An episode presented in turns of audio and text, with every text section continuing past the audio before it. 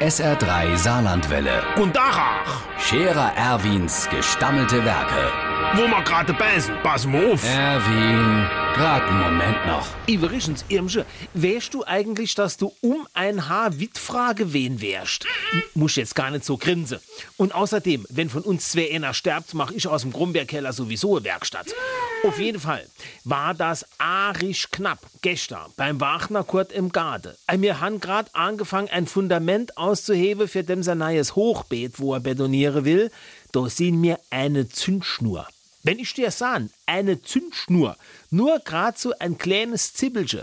Natürlich haben wir sofort reagiert. Man hat ja schon viel gehört von so Blindgänger. Nee, ich mein jetzt nicht der Hanjobs Hans, ein echter Blindgänger Mensch. So.